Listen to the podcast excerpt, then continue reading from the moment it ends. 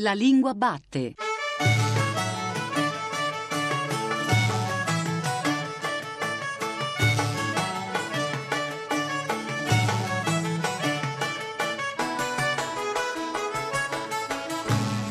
Buongiorno alle ascoltatrici e agli ascoltatori che ci stanno seguendo ora su Radio 3. Io sono Giordano Meacci e questa è La Lingua Batte, la trasmissione che ogni domenica va alla scoperta della lingua italiana. Oggi, domenica 7 aprile, abbiamo deciso di raccontare i 100 anni di Primo Levi, lo scrittore di Se questo è un uomo e di sommersi ai salvati, della chiave a stella e di Vizio di forma, uno dei più grandi del Novecento, uno dei più grandi scrittori di sempre, ci viene da dire, che anche solo attraverso il lascito luminoso di un titolo, se non ora quando, ha portato milioni di persone in strada a immaginare un paese più giusto. Perché questo fanno gli artisti più grandi, Regalano parole per quando servono e le scrivono perfette per quando dovranno essere usate.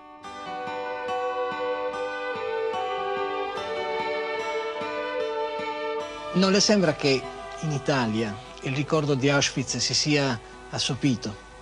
È probabile che in Italia sia meno pesante che non in Germania, per la ragione, vorrei dire, geografica o storica, che la strage, perché è stata una strage notoriamente sulla scala dei milioni, non è vero, è avvenuta localmente in Germania e non in Italia. E questo ha concesso alla maggior parte degli italiani di trovarsi un alibi facile, cioè queste cose le hanno fatte loro, non le abbiamo fatte noi, ma le abbiamo cominciate noi. Il nazismo in Germania è stato una metastasi di un tumore che era in Italia, è un tumore che ha condotto alla morte la Germania e l'Europa. Questo vicino alla morte, insomma, al, al, al disastro completo. E non sono soltanto i 4 milioni e mezzo di Auschwitz, ma sono i 6 o 7 milioni di vittime ebree e sono i 60 milioni di morti della seconda guerra mondiale che sono il frutto del nazismo e del fascismo.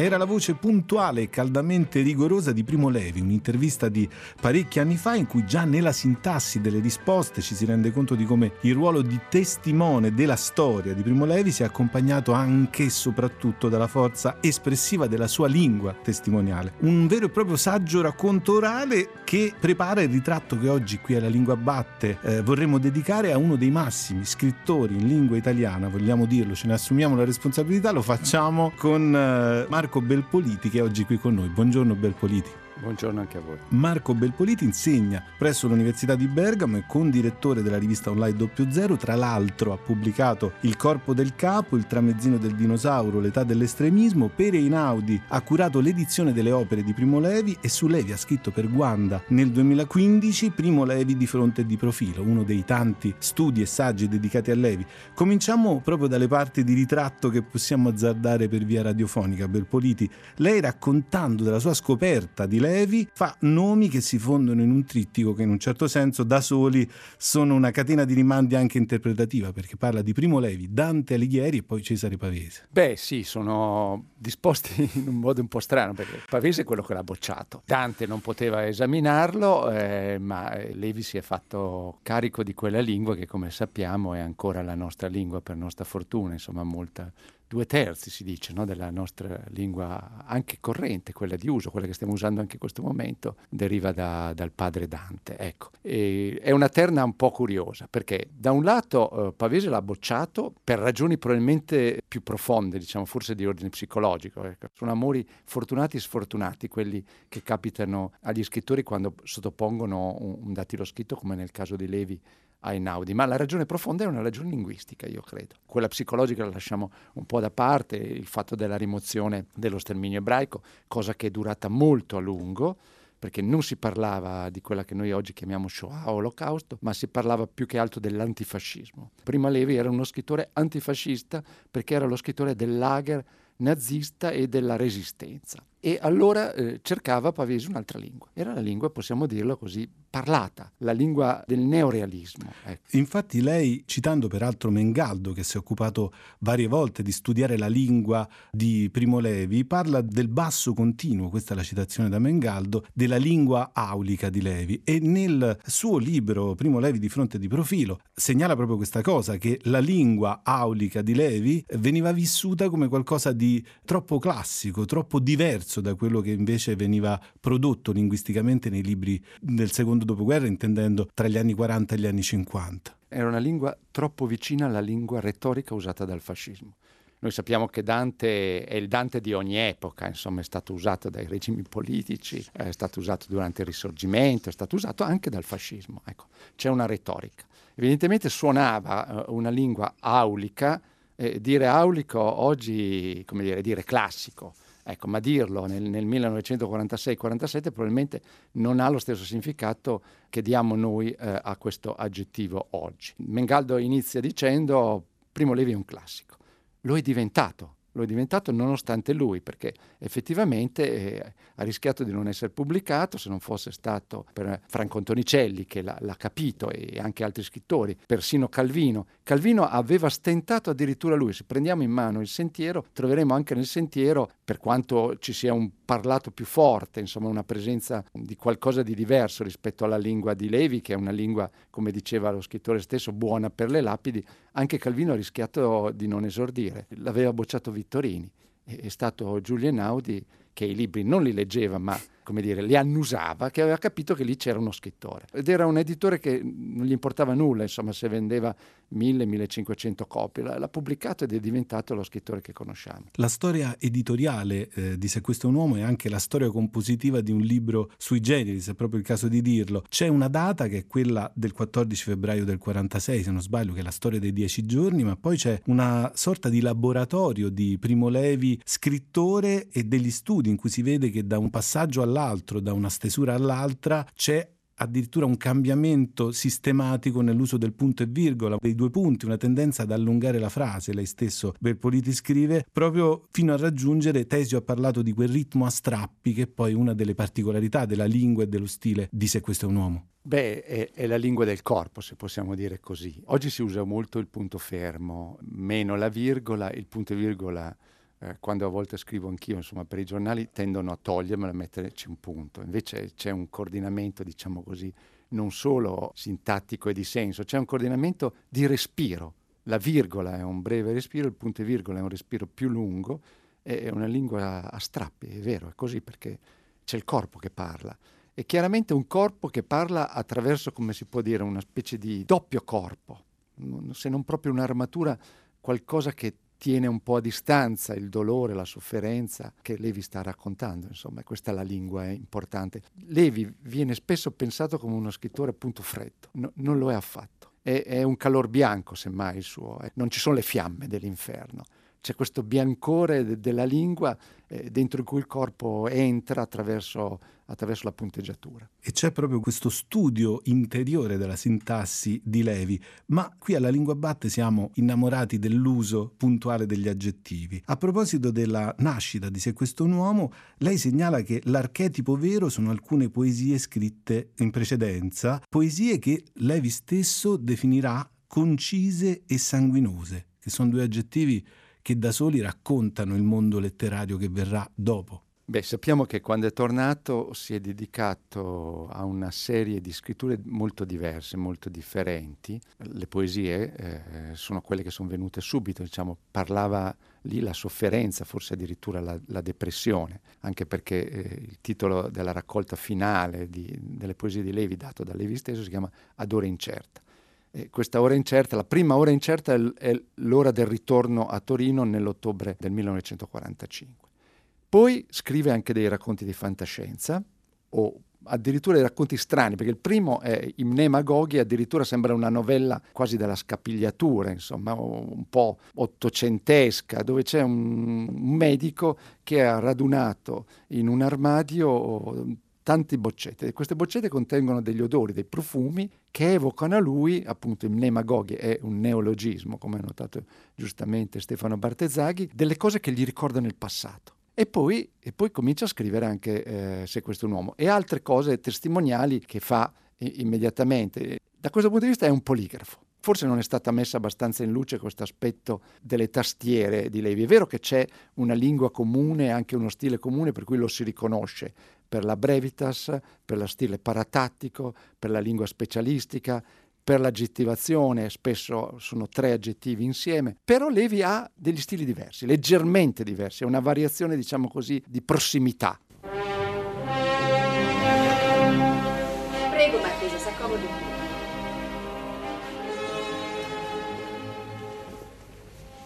Signora Marchesa, stavo appunto occupandomi del suo compianto, prego. Grazie, grazie. Io desidero che fosse più ispirata di quello della principessa di Lichtenberg. Ricorda? Sì, sì, sì, certamente, come lei desidera, signora Marchesa. Pronti? Detti pure, maestro. Ecco, scriva. Compianto per la morte del marchese Sigmund von Ellenbogen. Prematuramente scomparso. Ah, dimenticava! Io lo desidero in ottave. In ottave. Gna? In ottave. Ma veramente, signora Marchesa, mi permetta, ma gli endecasillabi renderebbero meglio... In questo- ottave, prego, come quello della principessa di Lichtenberg. Sì, certo, certo, signora Marchesa, come quello della principessa, naturale in ottave. In ottave con rima e tutto, naturale. Scriva, scriva, scriva.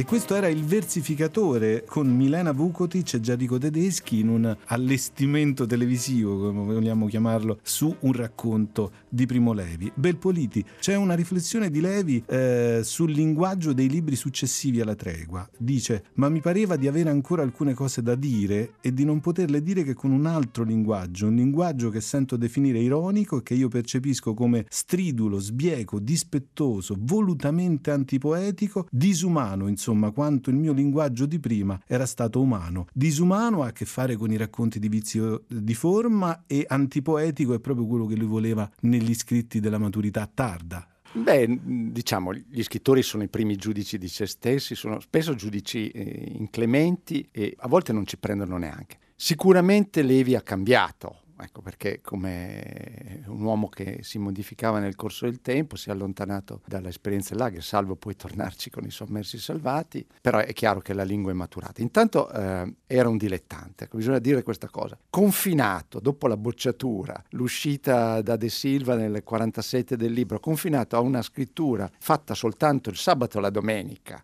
eh, ci sono i, i scritti Levi che hanno le date. Se uno va a vedere nei datari universali trova che spesso finisce i, i- i racconti o anche i libri durante le vacanze di Natale, di Pasqua e specialmente d'estate. Quando lo lasciano scrivere perché deve lavorare, eh, fa il chimico e quindi questo è il suo principale lavoro. Poi c'è una famiglia e quindi di tempo non ce n'è molto. È maturato, come ogni scrittore eh, di libro in libro si modifica e quindi evidentemente eh, sentiva anche dire, una distanza da quell'inizio che era stato folgorante, rapido e dove aveva riversato tutto se stesso e la cultura del liceo classico che gli apparteneva profondamente. Non bisogna dimenticare che Levi è un uomo di grande memoria. Quindi ricorda le parole, le espressioni, eh, c'è continuamente una citazione in ogni sua frase, una citazione implicita e qualche volta persino esplicita. Quindi si è modificato scrivendo. Quando dal 75 è andato in pensione, poi ci è andato in realtà dal 78 perché è rimasto consulente della SIVA, la fabbrica chimica per cui lavorava, ha cominciato a scrivere con una intensità, se, se si vanno a vedere diciamo, le date di uscita dei libri o gli articoli scritti sulla stampa, si vede che ha cominciato, non dico a dilagare, ma insomma a esercitarsi sempre di più. E quindi si è modificato. Se poi nell'82 esce un intero libro che è l'unico romanzo scritto, se non ora quando, scritto nel laboratorio della sua casa, del suo computer, del suo tavolo di lavoro.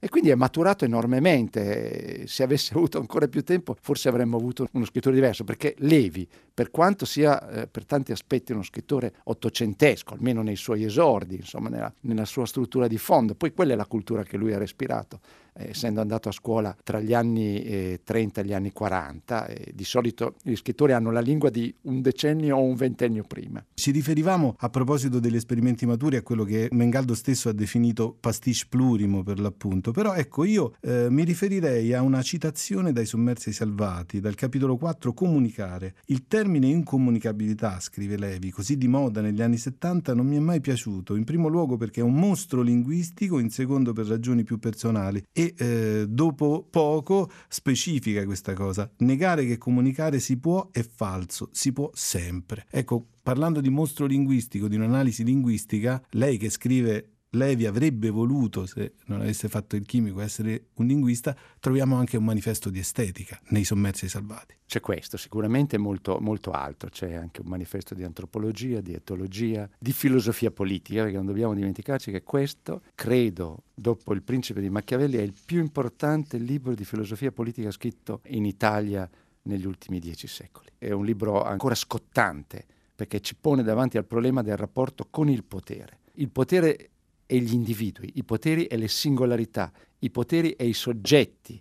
Ecco, quindi eh, direi che da questo punto di vista eh, Levi ha, ha, toccato dei vertici eh, intellettuali e politici unici e l'ha fatto con una lingua che è una lingua saggistica. Ecco, perché c'è un Levi poeta, c'è un Levi narratore, c'è un Levi scrittore, nel senso lato forse così bartiano del termine, ma c'è anche un Levi saggista dove i due aspetti del letterario in senso proprio espressivo e insieme l'elemento riflessivo, il saggio, cioè la prova di sé, eh, sono continuamente messi insieme in una fusione direi abbastanza unica. L'altra sera abbiamo sentito a Torino Fabrizio Gifuni leggere I Sommessi Salvati, che sembrerebbe un libro impossibile da leggere ad alta voce e invece è un libro che si può leggere ad alta voce perché è altamente letterario. Tra le invenzioni linguistiche di Levi c'è anche questo sintagma, quello della zona grigia, e nell'eterno lavorio di Levi c'è anche che capitoli dei sommersi e salvati sono usciti prima magari nei giornali, come il ritratto di Ronkowski, in cui si parla per la prima volta di questa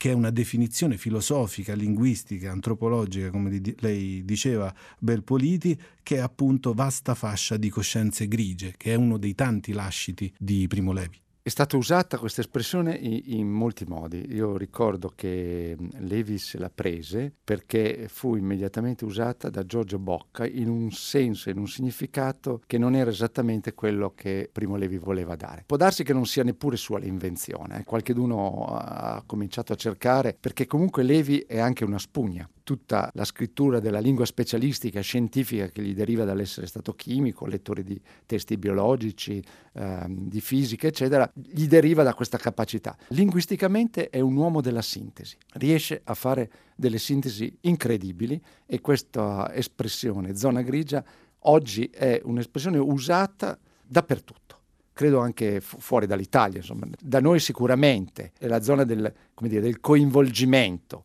non immediato e non diretto, quella zona tra il bianco e il nero, tra i carnefici e le vittime, dove uno è complice. Ecco. Però è stata usata, lo ripeto, anche a sproposito, perché c'è una sottigliezza, eh, non solo terminologica, ma soprattutto concettuale e persino narrativa, dove Levi, nel capitolo che si chiama La zona grigia dei sommessi salvati, fa piccoli spostamenti, a volte di, di qualche millimetro, a volte di qualche centimetro, per cercare di capire dove arriva questa zona grigia di coloro che all'interno del lager collaboravano eh, con gli aguzzini, pur non essendo degli aguzzini. Poi sicuramente, adesso lei citava Runkowski, è straordinario il fatto che comunque chiude il capitolo con una narrazione. Racconta una storia raccontata da altri, anche in questo eh, Levi è straordinario perché riesce nella capacità di riassumere interi libri che ha letto, a volte con pochissimi giri di frasi e, e storie che diventano una paginetta. Il riassunto è un'arte difficilissima, io credo che non si insegni più come un tempo nelle scuole, noi eravamo obbligati a fare i temi, quindi diciamo a scrivere dal nulla sulla pagina bianca e l'altro esercizio diciamo più facile ma utilissimo nella vita è quello del riassumere partendo da un testo che abbiamo davanti. Levi è straordinario nel, nel riassunto.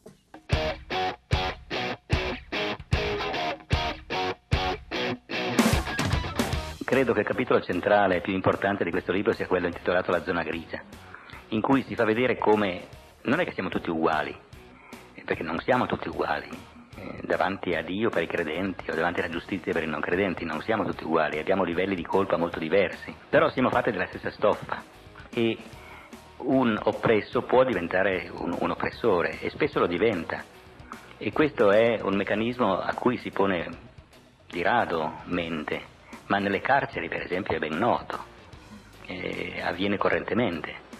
Ora, eh, più si fa dura, più si fa rigida, eh, feroce l'oppressione, più viene favorito l'instaurarsi di questa zona grigia.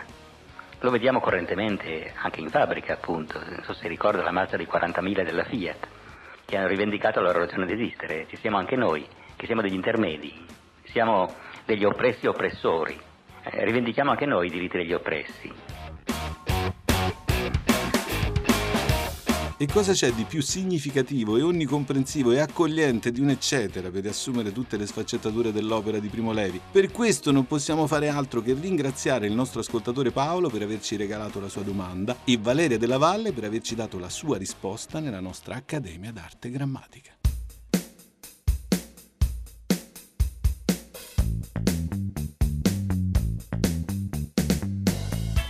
Eh, l'ascoltatore Paolo fa diverse domande su un unico argomento, la parola eccetera. Ne approfitto per ricordare che il termine eccetera, in uso fin dal Trecento, è una locuzione avverbiale che significa tutte le altre cose e tutto il resto e così via dicendo e serve per troncare una lunga enumerazione oppure una citazione, sostituendo le parole che dovrebbero seguire. Paolo ci chiede come si debba abbreviare questa parola e eh, gli risponde secondo che può scegliere tra ec, quindi E seguita da due C, oppure alla latina E TC. Le due abbreviazioni sono entrambe corrette, anche se oggi è molto più comune la prima. La grafia EC, che abbrevia eh, l'effettiva pronuncia italiana di eccetera, è preferibile e risulta oggi più comune rispetto a ETC, eh, che invece è più fedele alla grafia latina. Eh, Paolo ci chiede anche un'altra cosa, cioè se dopo l'abbreviazione ci vuole il punto e gli rispondo che sì, il punto dopo la forma abbreviata ci vuole sempre. Infine ci chiede ancora se è un errore scrivere ec due volte. Ma la mia risposta è questa, direi che un eccetera, un ec basta, è più che sufficiente, però è consentito aggiungerne un secondo. E del resto ne troviamo esempi in eh, buoni scrittori del passato e del presente. Forse un terzo ec sarebbe di troppo, no? altrimenti seguiremmo un po' la moda, l'andazzo di eh, certa scrittura espressiva telematica che eccede eh, nelle ripetizioni. Per chiudere aggiungo su eccetera due informazioni che in realtà Paolo non ha chiesto, e cioè che prima di ec o etc, anche alla fine eh, di un elenco, l'uso della virgola è facoltativo. E per quale motivo? Perché nella formula stessa è già contenuta una congiunzione coordinativa, no? quel et corrispondente all'italiano e, che funge da elemento di raccordo con ciò che la precede. E per chiudere davvero, poco fa ho detto un eccetera basta e in questo caso cosa ho fatto? Ho usato l'avverbio in funzione di sostantivo maschile, che si può usare al singolare, infatti infatti possiamo dire un eccetera superfluo o più spesso al plurale. Ci sono qui troppi eccetera. Con tutti questi eccetera non si capisce molto. E davvero questa volta una considerazione finale. Molti già da anni hanno sostituito al comune eccetera un eh, e quant'altro che mi sento di sconsigliare, ma questa è un'altra storia. I hate to see another end. I have to always mind to sound more interesting than I am.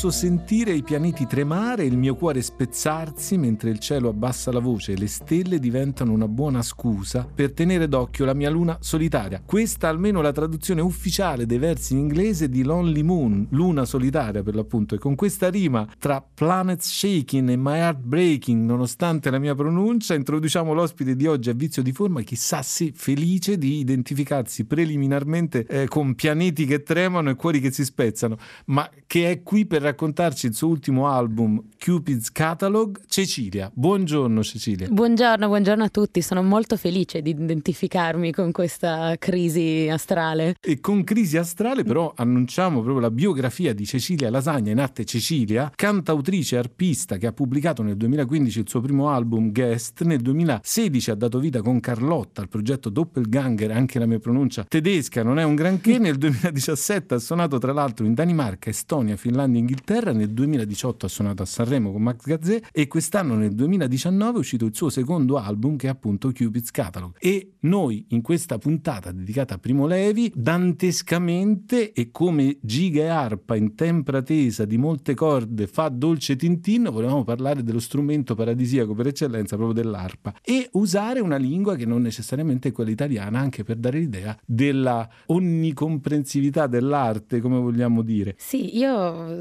appunto suono questo strumento che ha un'aura appunto paradisiaca e un po' anche un immaginario un po' pomposetto spesso e volentieri ma che in realtà è uno strumento estremamente versatile e con cui l'umanità accompagna la voce cantata da qualche migliaio di anni. Quindi non è propriamente una mia invenzione quella di cantare le canzoni accompagnandole a, all'arpa. E scrivo quasi esclusivamente in inglese per un, una serie di motivi. Uno è che ho a disposizione più vocaboli corti rendendo il lavoro metrico molto più musicale per quanto mi riguarda per quella che è la mia esperienza. E mm, trovo più facile parlare di cose non generazionali in inglese. Più facile parlare di cose non generazionali l'amore in realtà non è generazionale in sé questo è un disco che ha a che fare molto col tema dell'amore e la canzone d'esordio Too Much Love too soon, troppo amore troppo presto può spostarti dal tuo centro. Eri giovane e molto esposta a una luce costante e brillante. Di là dalla rima interna della traduzione eh, abbiamo Constant Shimmering Light, che come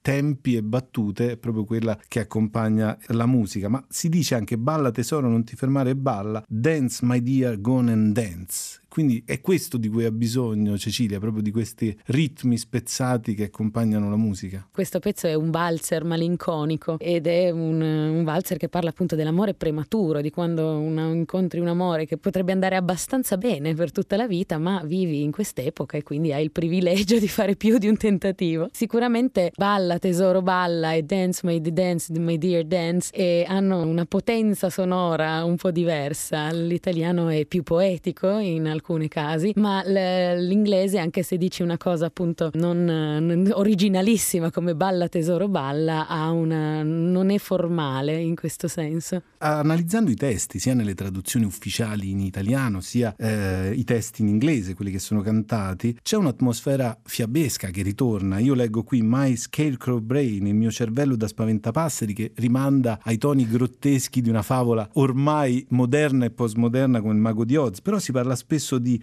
anche quando si parla di pirati, di bosco, di corsa nel bosco, ci sono delle ambientazioni invernali, ci sono degli elenchi botanici veri e propri, quindi l'atmosfera fiabesca permane di là dalla lingua che viene usata nei testi. Cecilia. Assolutamente, io sono una grande lettrice di letteratura per ragazzi, mi piace moltissimo e trovo che tutte le ambientazioni appunto botaniche, boschive, le ambientazioni un po' um, quello che magari impropriamente pro fantasy, siano eh, estremamente utili per il processo di scrivere una canzone che alla fine è una sorta di goffa, autoanalisi e ambientare le, le, le, le proprie canzoni in un ambiente affine a, a a, dove poi si, si, si, vuole andare con queste canzoni. Quindi sì, io sono molto appassionata, non sono una sportiva, ma sono appassionata di natura e mi piacciono le piante, mi piacciono le, le, i panorami e quindi sono contenta sempre di inserirli nella musica sotto forma di, come dire, metafora un pochino. La Tana, The Hut, riporta un po' a echi di Tim Burton in un certo senso. E perché dico questo? Perché c'è una canzone il cui titolo è Main, magari ci vorrà dire Cecilia perché la la scelta di questo titolo, ma il main rimanda i lettori come me a Stephen King e a un immaginario di un certo tipo. Anche i toni della musica e la ballata I wish I was more at ease with patience e spero di averlo detto bene, mm-hmm. vorrei essere più a mio agio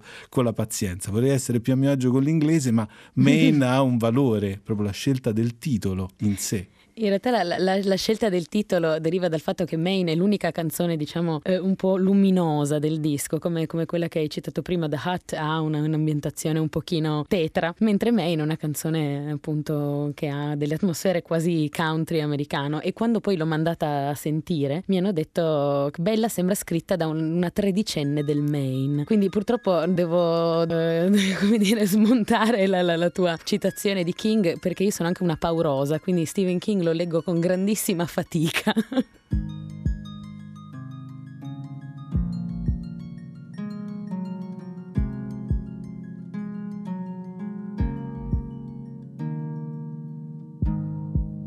Mosca cieca, d'estate spiavo da sotto la benda le punte delle mie scarpe sembravano già sbagliate. Credevo bastasse cercare degli occhi più stanchi dei miei. Avrei cancellato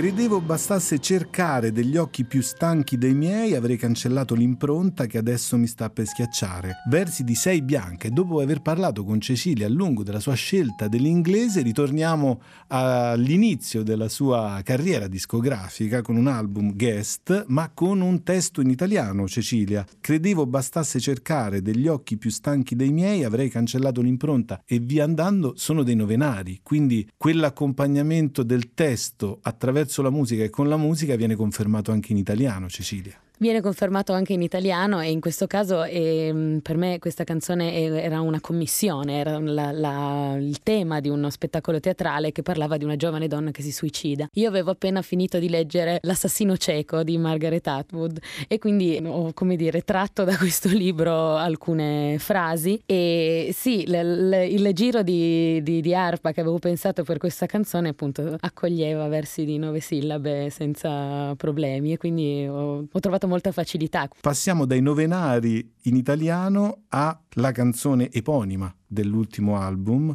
Il catalogo è più o meno questo, Cecilia. Eh, macchie, fogli piegati, nessun appunto, nessuna data a cui fare appello, un solitario fiore rosa lasciato a seccarsi a pagina 49. Ho parlato con la tua segreteria telefonica e le ho dato un bacio della buonanotte. Quando si è alla fine di un amore, anche in versi, soprattutto in versi, si ha sempre a che fare a un certo punto con le, le buone cose di pessimo gusto di gozzaniana memoria anche in un catalogo postmoderno, Cecilia. Esattamente, penso che sia facile facile trovarsi ogni tanto fuori dalla condivisione reale di un'esperienza amorosa e appunto doversi scontrare con non più un libro fatto di pagine, carta e fiorellini, ma con una sterile segreteria e quindi il catalogo di Cupido voleva essere una raccolta di in realtà fasi non tanto dell'amore quanto dell'innamoramento. Cupido non è proprio il dio dell'amore, più il dio dell'innamoramento, quindi quello che ti disturba nella fase di avvicinamento all'oggetto amato, ma eh, invece Cupid's Catalog è un elenco di promesse, quelle che si fanno fanno gli innamorati per poi disattenderle puntualmente. E a proposito di disattese, abbiamo cominciato con Lonely Moon, c'è qui a Lonely Pink Flower Left Drying mm. at page 49. Lonely è un, una parola che ricorre all'interno di questo disco. Sì, io suonando uno strumento analogico ho una, un rapporto con la musica e con la composizione solitario, nel, per me nel migliore dei sensi, nel senso che è una pratica intima in un certo senso, è una pratica che appunto, può succedere solo mentre sono da sola con lo strumento e poi che si allarga quando c'è da poi mettere queste canzoni in una forma definita. E arriviamo a Virginia Woolf, a Vita Sackville West e al testo testo che riguarda questo personaggio della storia letteraria del Novecento, amante anche tu delle cose che amo, boschi, libri e fiori, silenzio non infranto, parole soprattutto, silence unbroken, words above all. Ecco, silenzio non infranto e parole soprattutto sembrano stridere, ma sono la pausa eh, musicale e la nota. Cecilia.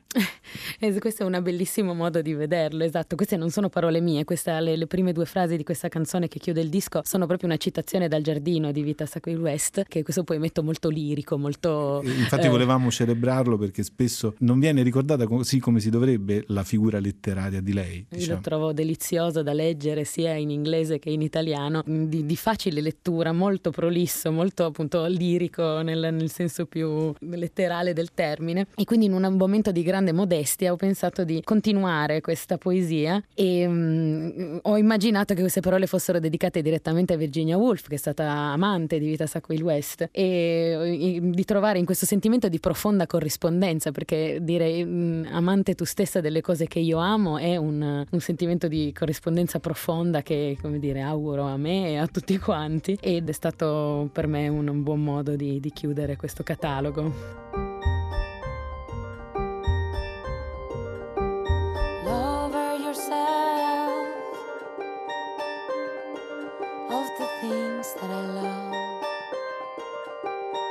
Woods, books, and flowers, silence unbroken,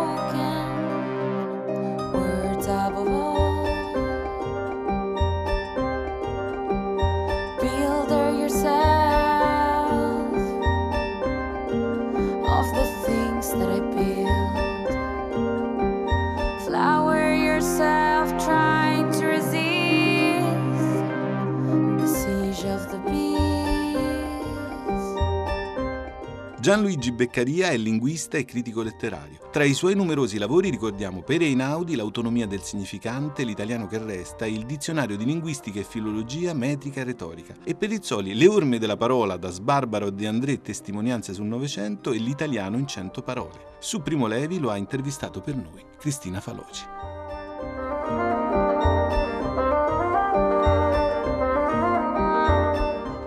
Gianluigi Beccaria, insieme alle Olimpiadi di italiano che si sono appena concluse a Torino, si sono tenute le giornate della lingua italiana dedicate quest'anno a Primo Levi. Per l'occasione è tornato su un tema a lei caro in un intervento dal titolo I mestieri di Primo Levi. Ecco, immaginiamo si sia concentrato sul terzo, anche se non ultimo in ordine di importanza, trattandosi a suo avviso dell'altrui mestiere che Levi avrebbe amato fare di più, il linguista per l'appunto. Ecco, qual è secondo lei il tratto tratto dominante di questa inclinazione nella scrittura di Primo Levi? Sì, c'è questo terzo mestiere, insomma, che lui eh, raccontava e me lo raccontava anche le poche volte che sono stato, poche purtroppo, a trovarlo, avrebbe potuto essere di più. Un mestiere che gli andava a genio, insomma, un suo amore mancato, possiamo dire. Certe sue note etimologiche, per esempio quell'espressione settentrionale del tipo leggere la vita, leggere la vita per parlare di qualcuno, no? Come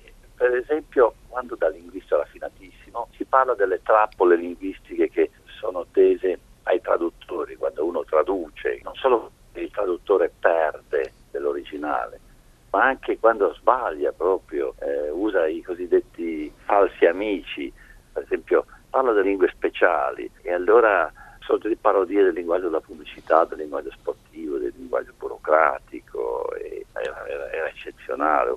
Quando il suo interesse per esempio per eh, il dare il nome alle cose, cioè per il battesimo, soprattutto la materia che conosceva di più, si capisce la chimica, quindi il battesimo, gli elementi della, della materia, quando ci, ci, racconta la storia di, di quel chimico svedese che tantissimi anni fa, siamo nel 1802, fa una gran fatica per individuare un metallo che poi chiamò il tantaglio. Il tantaglio allora ci racconta tutta la storia di Tantalo e se ne parla nell'Odissea che non poteva mai bere perché l'acqua si, si ritirava e quindi questa faticaccia di Tantalo. E Tantaglio perché lui chimico, questo chimico svedese aveva fatto una così tanta fatica a, a trovare eh, questo metallo nuovo e poi appunto lo, lo denomina, lo chiama Tantaglio. Insomma era un linguista raffinato,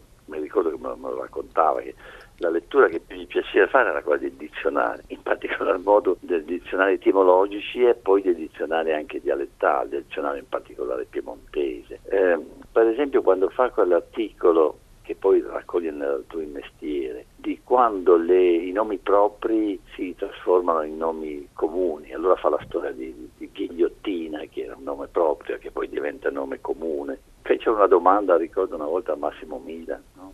il notissimo musicologo Massimo Mila, dice ma se, se, se con una parola lei dovesse definire Primo Levi, come lo definirebbe?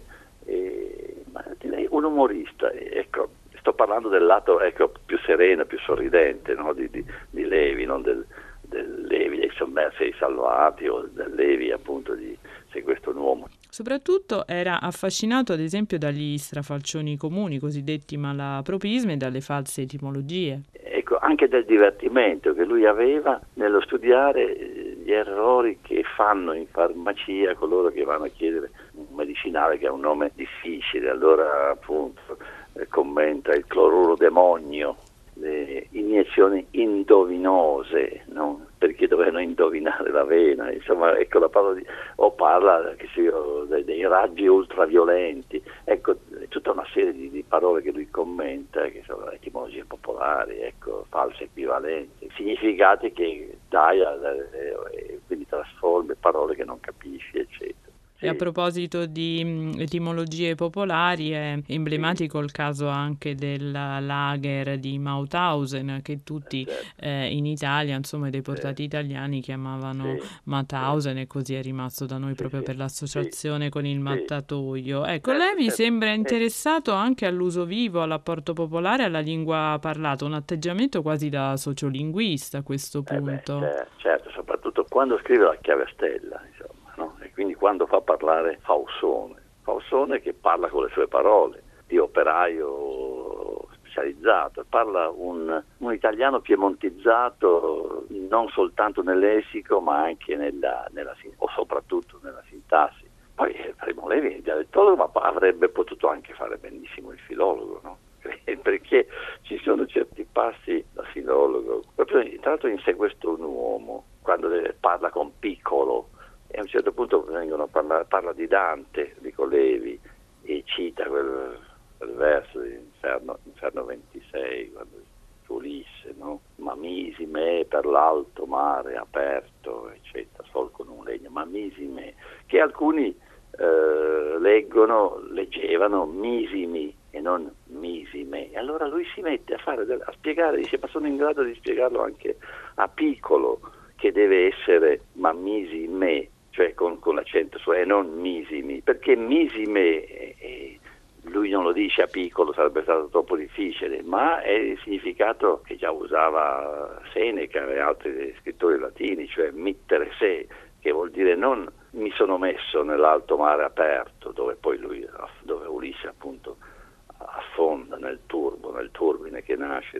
ma misime nel senso di slanciarsi e quindi si deve accogliere la lezione ma misime e non misimi e cioè vedere delle finezze da, da, filologo, insomma, che da filologo molto raffinata. Beccaria, a questo proposito restiamo sul piemontese, le cui dirette sì. ascendenze latine sì. sono raccontate ad esempio nello sì. scritto Le parole fossili, insieme alla variante giudeo-piemontese rappresentata anche nelle rassegne familiari del primo capitolo del sistema periodico. Sì, dunque, Levi tira fuori tutte quelle voci di di bottega, diciamo così, no? perché suoi nonni, parenti, zii, erano commercianti per maggior parte e che usavano un uh, piemontese, un dialetto piemontese ma con incastri molto evidenti di ebraico, ma di ebraico non quotidiano, di ebraico preso dalle sacre scritture. E allora lui fa tutta una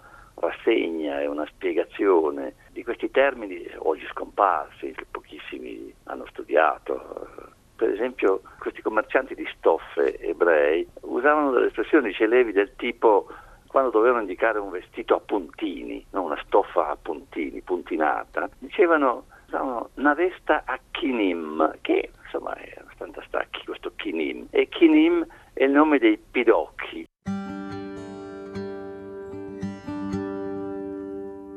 Quando ero chimico in servizio effettivo soffrivo caldi, geli e paure e non avrei mai pensato che dopo il distacco dal mio vecchio mestiere avrei potuto provarne la nostalgia. Invece avviene nei momenti vuoti, quando il congegno umano gira in folle, come un motore al minimo. Avviene grazie al singolare potere filtrante della memoria, che lascia sopravvivere i ricordi lieti e soffoca lentamente gli altri.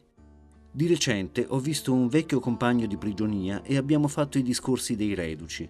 Le nostre mogli si sono accorte e ci hanno fatto notare che in due ore di colloquio non avevamo rievocato un solo ricordo doloroso, ma soltanto i rari momenti di remissione o gli episodi bizzarri.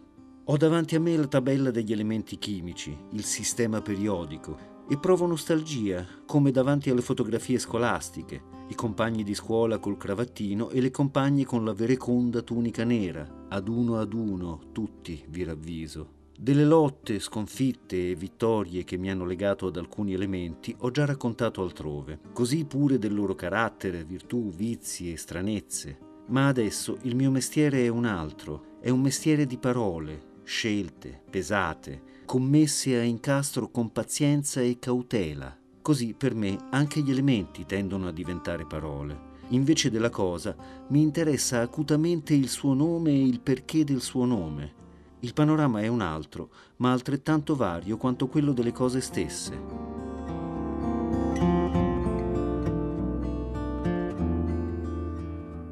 Beccaria non solo la lingua italiana, quindi, ma una passione per le lingue in genere, dialetti compresi. Ad esempio, nell'area congestionata, Lee Levi si esprime in modo assai lucido e laico sull'ingresso di forestierismi, ad esempio dall'inglese, mh, nei casi come smog, appunto di cui apprezza la sinteticità, no? nella crasi tra smoke e fog. E lì anche prende un po' in giro i goffi tentativi di sostituzioni autarchiche che non potevano non ricordargli un po' la politica del, se, del se fascismo. Vive, se, vivesse, se, vivesse, oggi poi sarebbe di materiale. Ecco, lui aveva un rapporto appunto molto libero con le lingue eh, straniere. In questo l'esperienza del lager in fondo era stata anche inopinatamente una scuola di convivenza linguistica. Che ne pensa?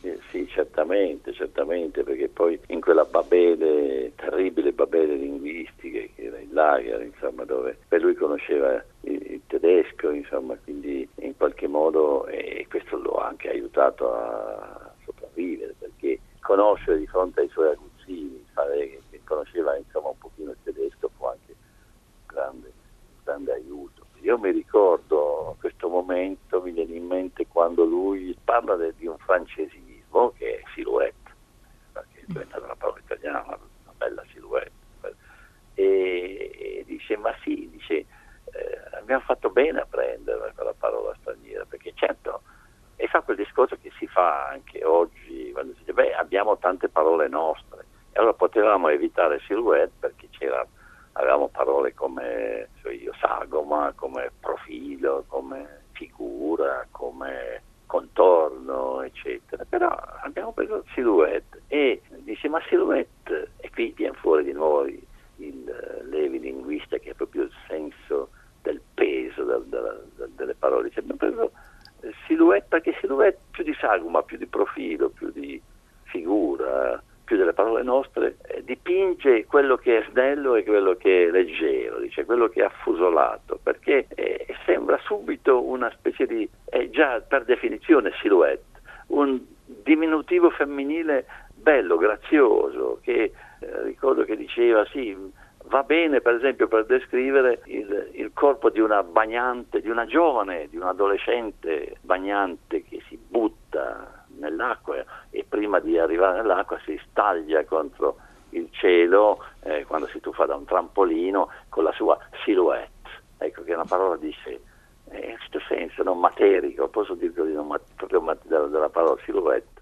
A dispetto dei tanti mestieri, Beccaria degli altrui mestieri in cui gli piaceva fare invasioni di campo, per usare una sua stessa espressione, Primo Levi sembra aver trovato nello scrivere una vocazione unitaria. Ammette di aver attinto in abbondanza al mondo della chimica anche per creare metafore e racconti e si sente addirittura in colpa o avvantaggiato rispetto agli scrittori tradizionali. La bellezza della scrittura, come lei ricorda, sta per lui nell'ebbrezza di cercare, trovare o creare la parola giusta giusta, cioè commisurata, breve e forte. Cosa può dirci allora in chiusura del lavoro di Levi sulla propria lingua, Sì, sulla sì, limatura certo. delle parole? Ecco, lei scrive tanto più terzo era il suo periodo, quanto più torbida era la realtà da descrivere.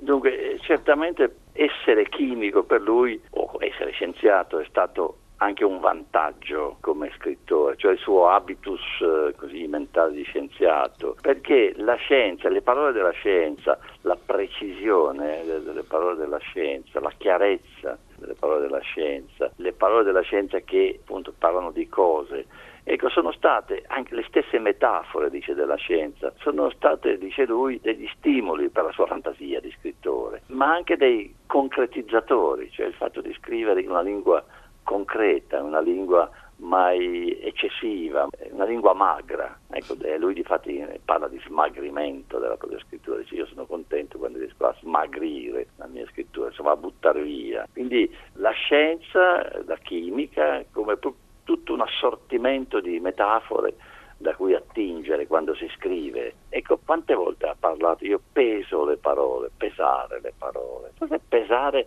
gli viene anche dall'idea del, della bilancetta del chimico che, che deve pesare, ecco, non le cose che dice, non essere mai sovrabbondante, non essere mai... Lo si vede quando descrive, insomma, una, nella tregua il greco, ecco la famosa, quella straordinaria personaggio il greco, oppure quando parla di cosa vede col microscopio, oppure quando passeggia per la sua città, per Torino, e parla dei lastroni di pietra e come li descrive, cioè questa capacità di descrivere il palpabile, ecco, il concreto, proprio descrivere i dettagli, la descrizione, il concreto.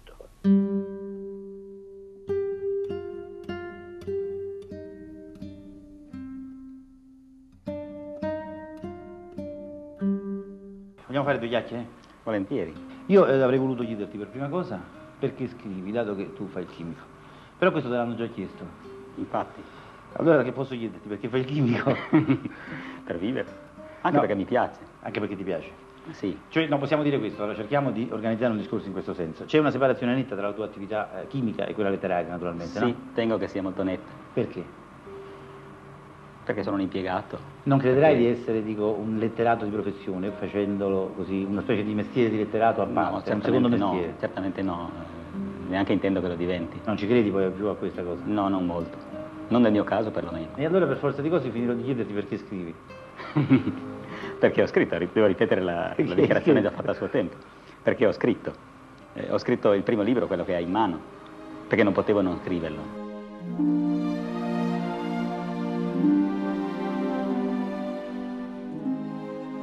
Nel 1982, nel corso di una trasmissione radiofonica, lega a Offenbach il ricordo di suo padre Cesare, morto 40 anni prima.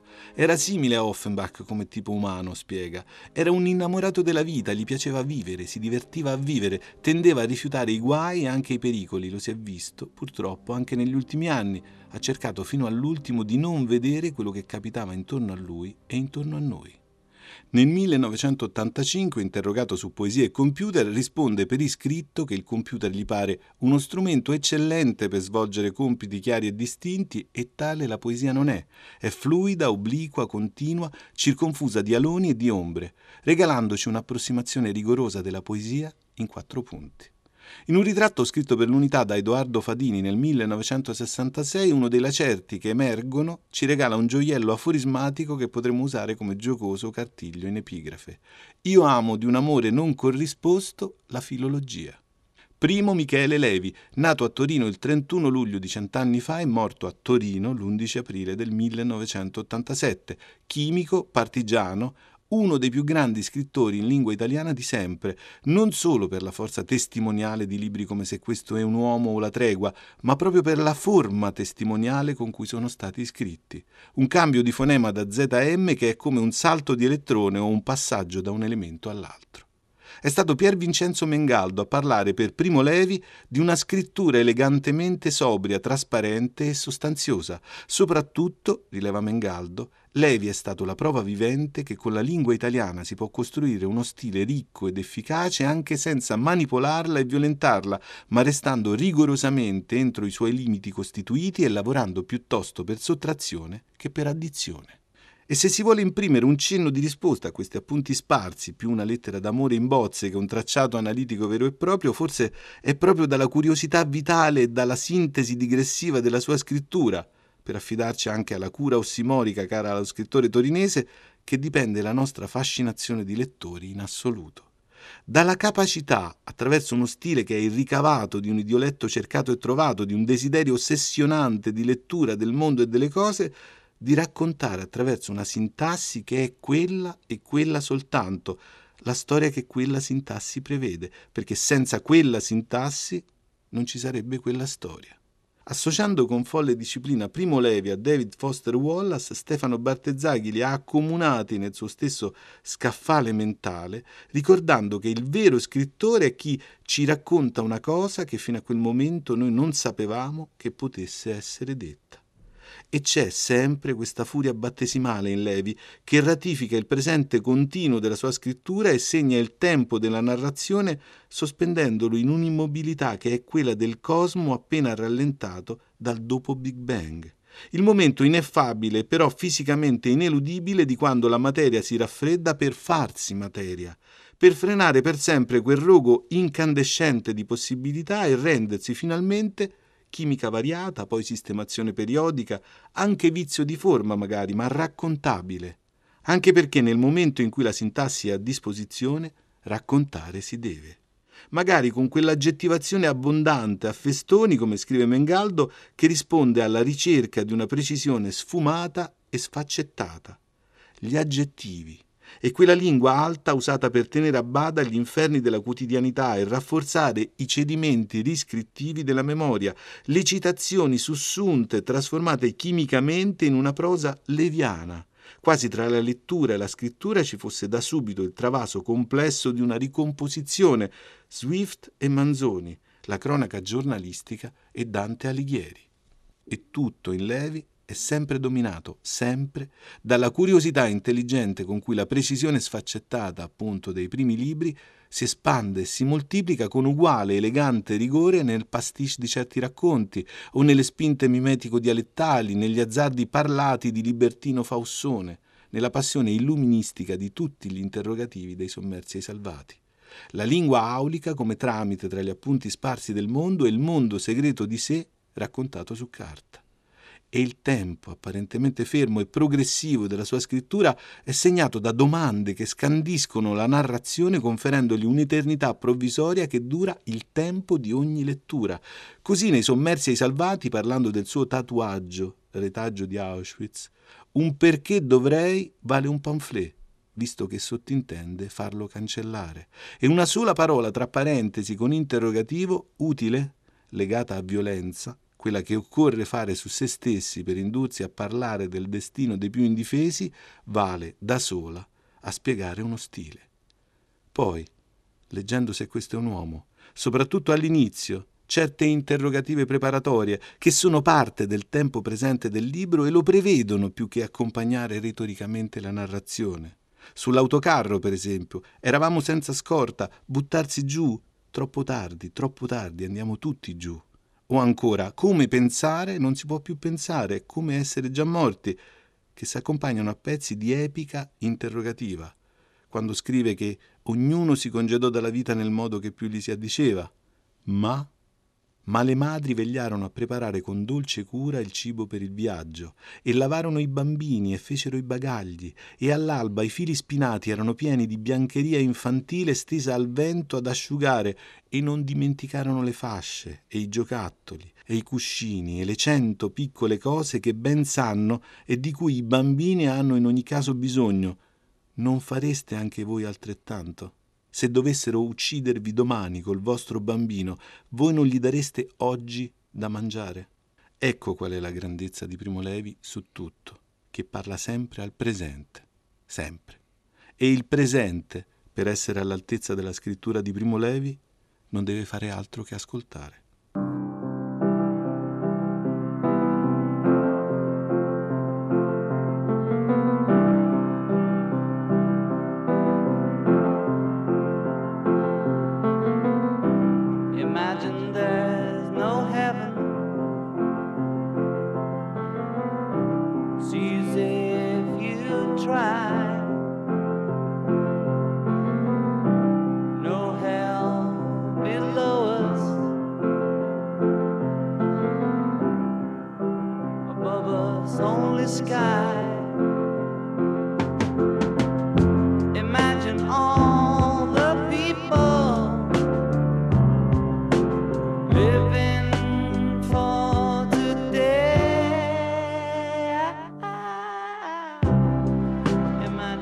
Dopo la disfatta, la silenziosa diaspora nazista ha insegnato le arti della persecuzione e della tortura ai militari ed ai politici di una dozzina di paesi affacciati al Mediterraneo, all'Atlantico ed al Pacifico. Molti nuovi tiranni tengono nel cassetto la battaglia di Adolf Hitler.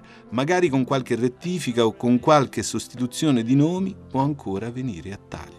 Alla fine di una puntata sui generis ci affidiamo ancora alle parole di Primo Levi, uno dei brani conclusivi di I sommersi e i salvati, e ricordandoci quindi del dovere morale di contrastare come si può e si deve appunto tutti i nuovi tiranni dalle pessime letture, vi salutiamo e vi diamo appuntamento però non a domenica prossima perché su Radio 3 potrete seguire le dirette dal Festival della Scienza, ma a domenica 21 aprile. Vi salutano con me Cristina Faloci, curatrice del programma, Ornella Bellucci, con noi redazione, Francesca Mariani dell'Università Roma 3 e naturalmente il nostro regista Manuel De Lucia. Per la parte tecnica ringraziamo Fiore Liborio, se volete riascoltare la puntata potete usare l'app Rai Play Radio, se volete scriverci un'email l'indirizzo è sempre lalinguabatte-rai.it, su Facebook cercate La Lingua Batte trattino Radio 3, io sono sempre Giordano Meacci, questa è sempre La Lingua Batte, sentiamoci sempre se vi va.